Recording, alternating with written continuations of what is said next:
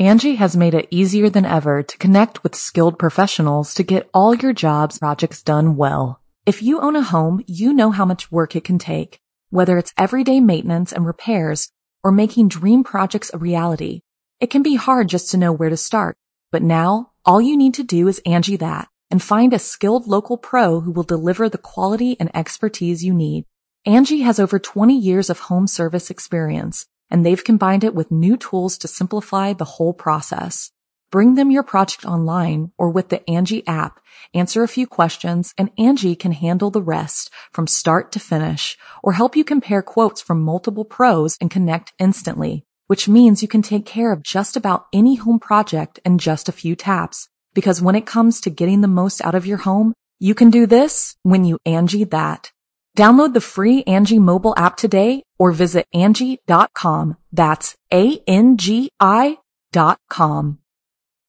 This episode is brought to you by Reese's Peanut Butter Cups. In breaking news, leading scientists worldwide are conducting experiments to determine if Reese's Peanut Butter Cups are the perfect combination of peanut butter and chocolate.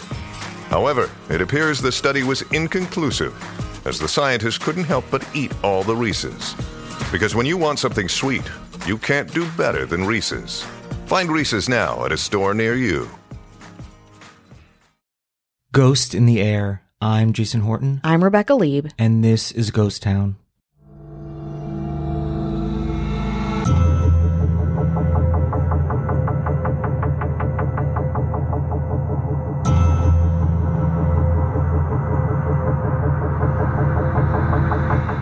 May 25th, 1979, American Airlines Flight 191 took off on O'Hare International Airport's Northwest runway, headed for Los Angeles, California. Most of the passengers on Flight 191 were on their way to a book convention and were excited to head west.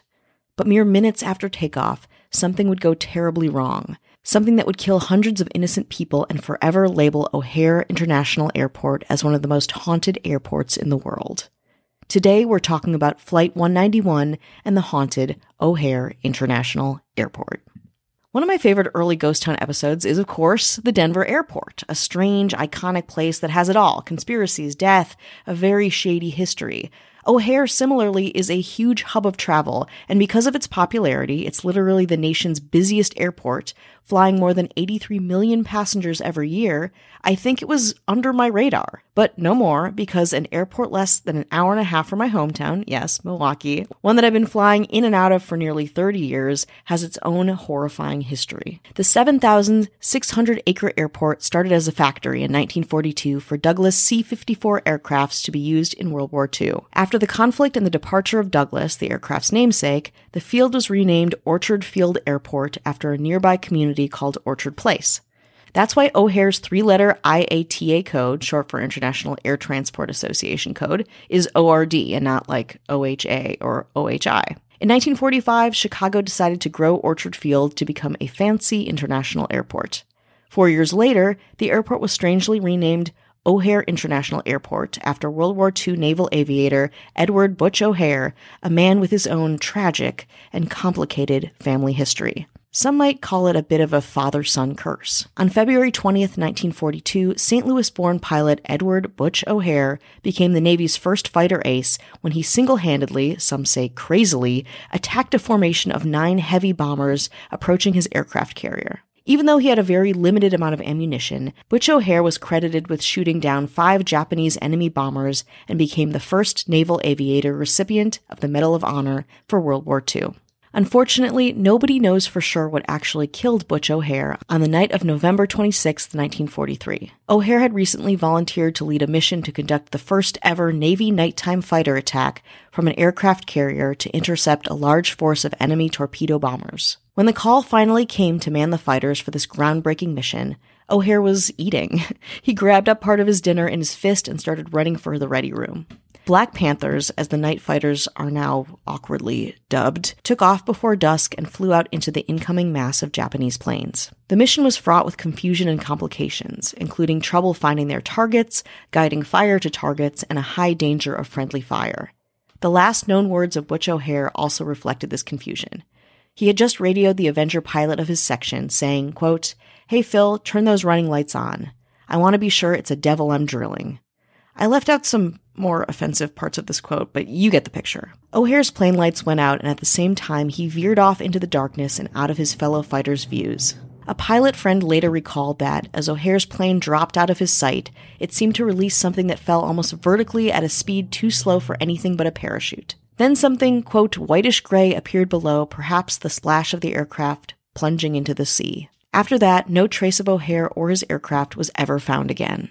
Oddly enough, Butch O'Hare would have never become a military pilot if it wasn't for his father, Edward O'Hare, called Easy Eddie, who was obsessed with flying and guns himself. Easy Eddie made his living first as a lawyer that represented Owen P. Smith, High Commissioner of the International Greyhound Racing Association. As a note, he's the guy who patented a mechanical running rabbit for use in dog racing, and then, much more famously, as Al Capone's lawyer. Unlike his son, Easy Eddie was a big time gambler and loved being associated with important people. An avid dog racer, attorney, and asshole. As the story goes, one day in the 1920s, Edward O'Hare came home to find his son, Butch, sprawled on a couch reading books and eating banana layer cake and donuts. Edward decided that his boy was showing signs of laziness and enrolled him at Western Military Academy in Alton, Illinois, and Butch never looked back. But Butch O'Hare would only outlive his dad by a couple of years.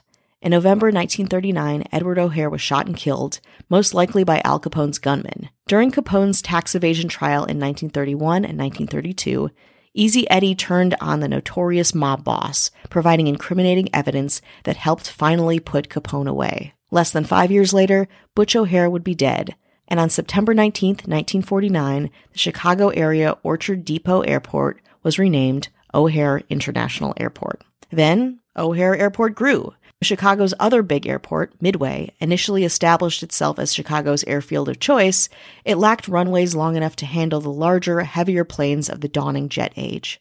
O'Hare underwent major expansions in the 1950s and 1960s and transformed into the sprawling airport we buy overpriced Dasanis in today. Which brings us back, I mean, to the future, but then steering us back to May 25th, 1979. It was a beautiful holiday weekend in Chicago. The sky was clear, blue, and sunny. The passengers of Flight 191, which included a number of Chicago literary figures, were headed for an even nicer place.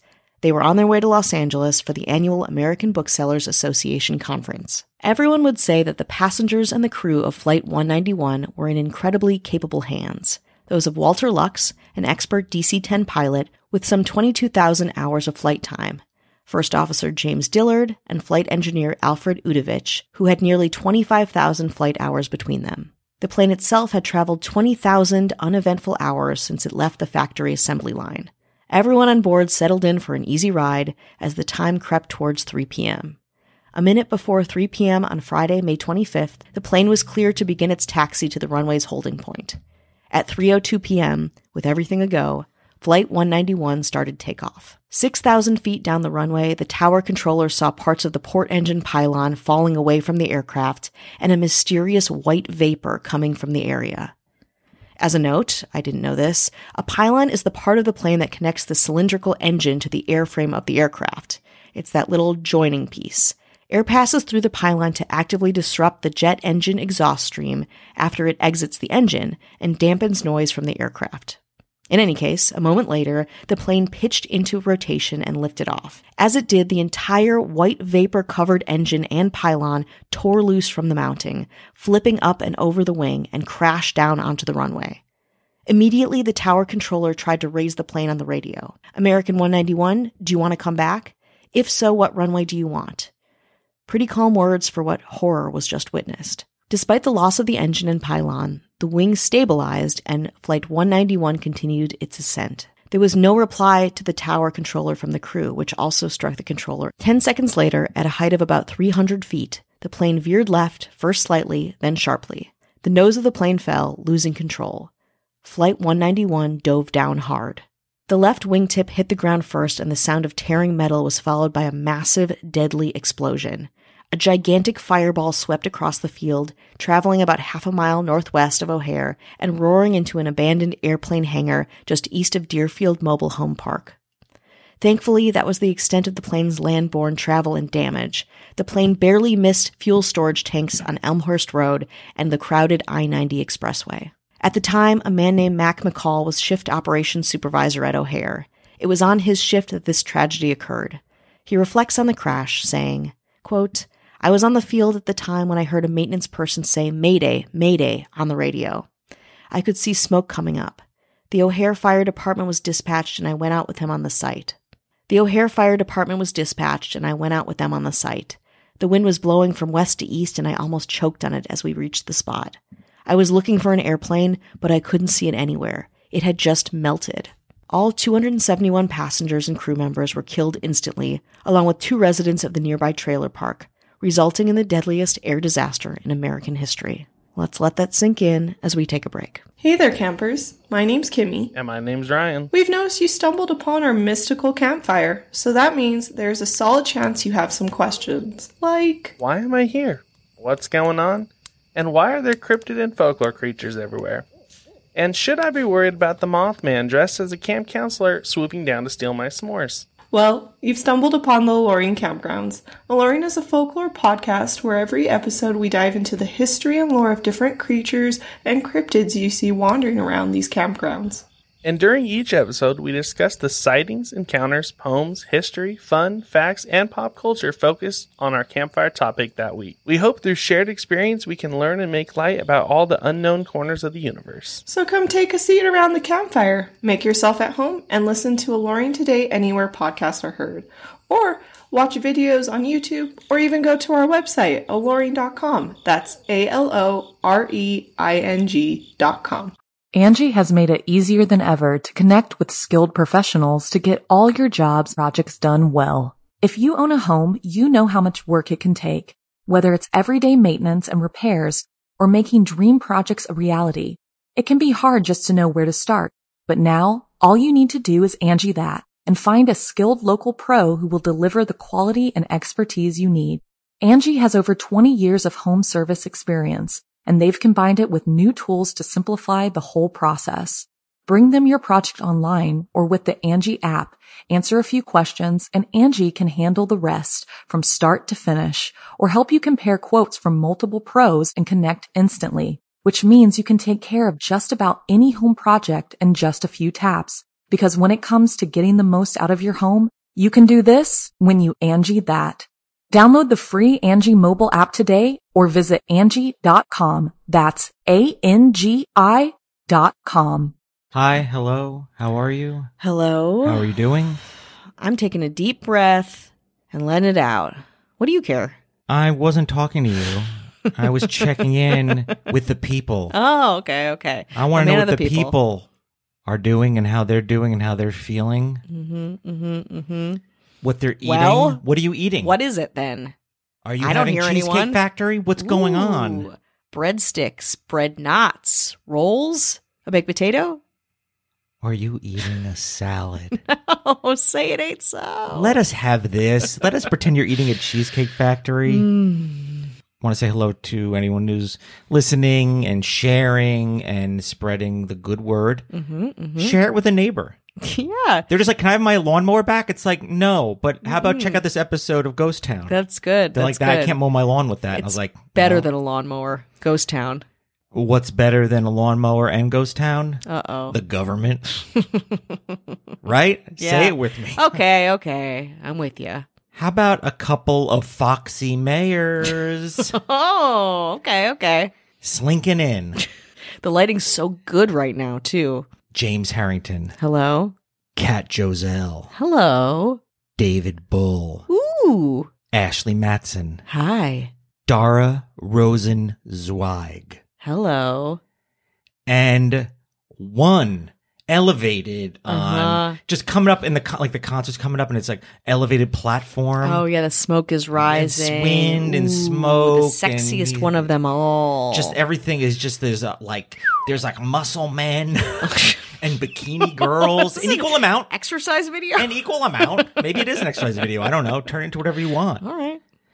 The one and only governor, Avian Noble. So if you want bonus episodes, advanced early access, no Hmm. chit chat, no ads, but content. Mm. I was going to say no content. That made sense to me.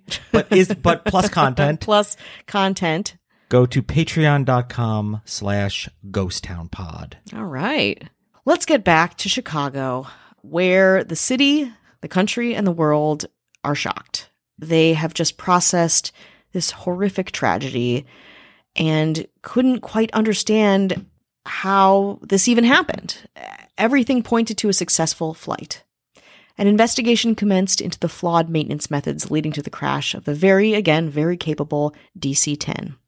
Less popular, however, as the investigation was going on, were the questions of people at a nearby housing community in the northwest corners of Chicago. Multiple residents of this space, again, it was adjacent to this mobile home park, reported knocking at their doors and windows. Residents who responded, among them a number of retirees and off duty police officers and firefighters, found no sign of visitors. This knocking, this disturbance, would continue over and over again through the next several weeks and into present day. Thankfully, the flight information was readily available to identify the victims of the crash, as local forensic dentists called to the scene reported difficulty in identifying the bodies. Because of the intense heat of the fuel, there were no remains really for them to examine. Everything and everyone had been almost completely vaporized. On December 21st, 1979, the findings of a long and grueling investigation were released, attributing the cause of the crash to an engine pylon that had been damaged at an American Airlines maintenance facility in March of 1979. The engine had needed routine maintenance, and to save time and costs, American Airlines, without the approval of McDonnell Douglas, told mechanics to remove the engine and pylon as a single unit, instead of detaching them and servicing them separately. This time and money saving ask was extremely difficult to execute, nearly impossible without creating a crack. And guess what? It created a crack. The crack likely went unnoticed for weeks, getting worse with each flight. During Flight 191's fateful takeoff, enough force was generated to finally cause the pylon to fail. At the point of rotation, the engine detached and was flipped over the top of the wing. One small, unnoticed fracture had ended almost 300 lives. Also, after the report of Flight 191's crack in its pylon, another investigation was launched to see if this had happened in other planes. Sure enough, it had. Many other cracks and fractures were found in other DC 10s that came out of the same factory. With an answer as to why this happened, Flight 191's crash site was finally cleared, and Chicago's northwest side felt a little bit calmer. Or did it? As mentioned, the hauntings around Flight 191 started mere hours after the crash, but have continued up until this day. A few figures still haunt the crash scene, lingering in the form of knocks, wails, and moans.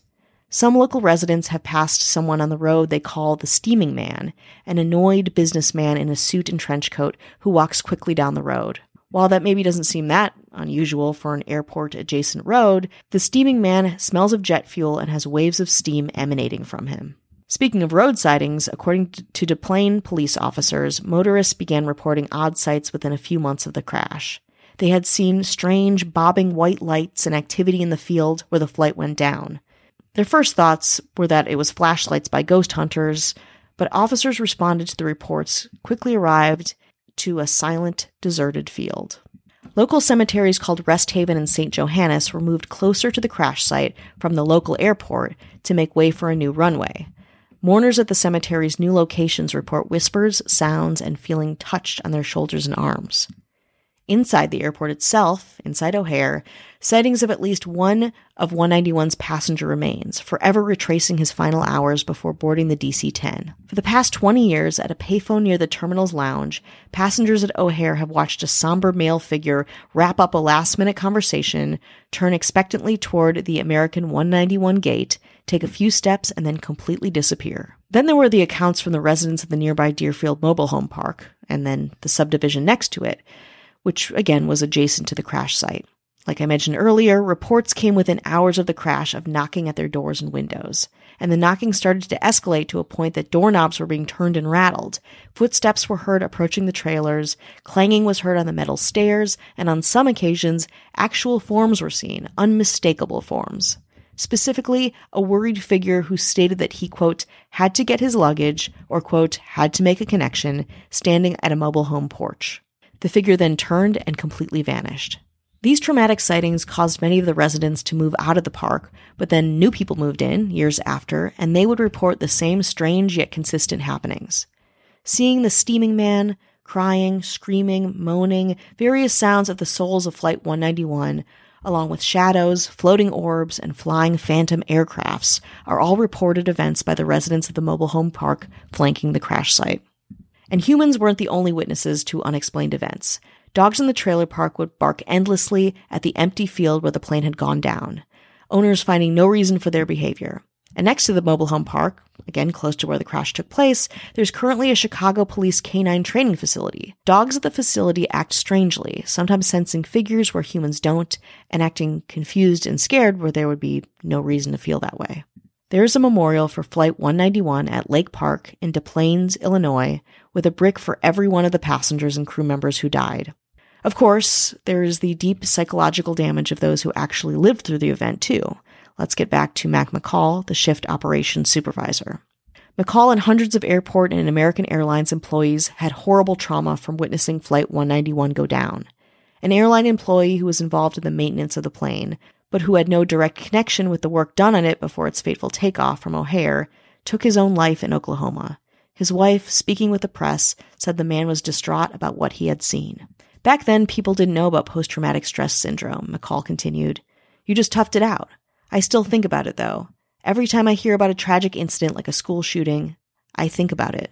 McCall, amazingly, was witness to another air disaster 10 years later when a United Airlines plane en route from Denver to O'Hare crashed in a fireball while attempting to make an emergency landing in Sioux City, Iowa.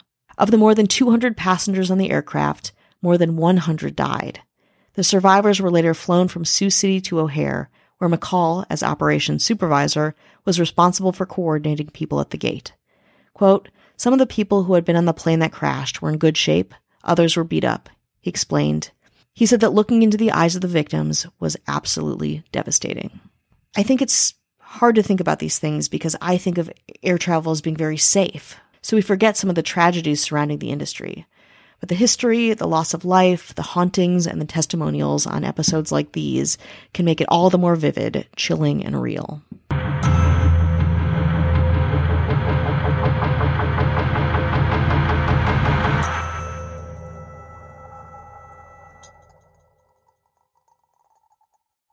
Angi has made it easier than ever to connect with skilled professionals to get all your jobs projects done well. If you own a home, you know how much work it can take whether it's everyday maintenance and repairs or making dream projects a reality, it can be hard just to know where to start. But now all you need to do is Angi that and find a skilled local pro who will deliver the quality and expertise you need. Angi has over 20 years of home service experience and they've combined it with new tools to simplify the whole process. Bring them your project online or with the Angi app, answer a few questions and Angi can handle the rest from start to finish or help you compare quotes from multiple pros and connect instantly, which means you can take care of just about any home project in just a few taps. Because when it comes to getting the most out of your home, you can do this when you Angi that. Download the free Angi mobile app today or visit Angi.com. That's A-N-G-I dot com.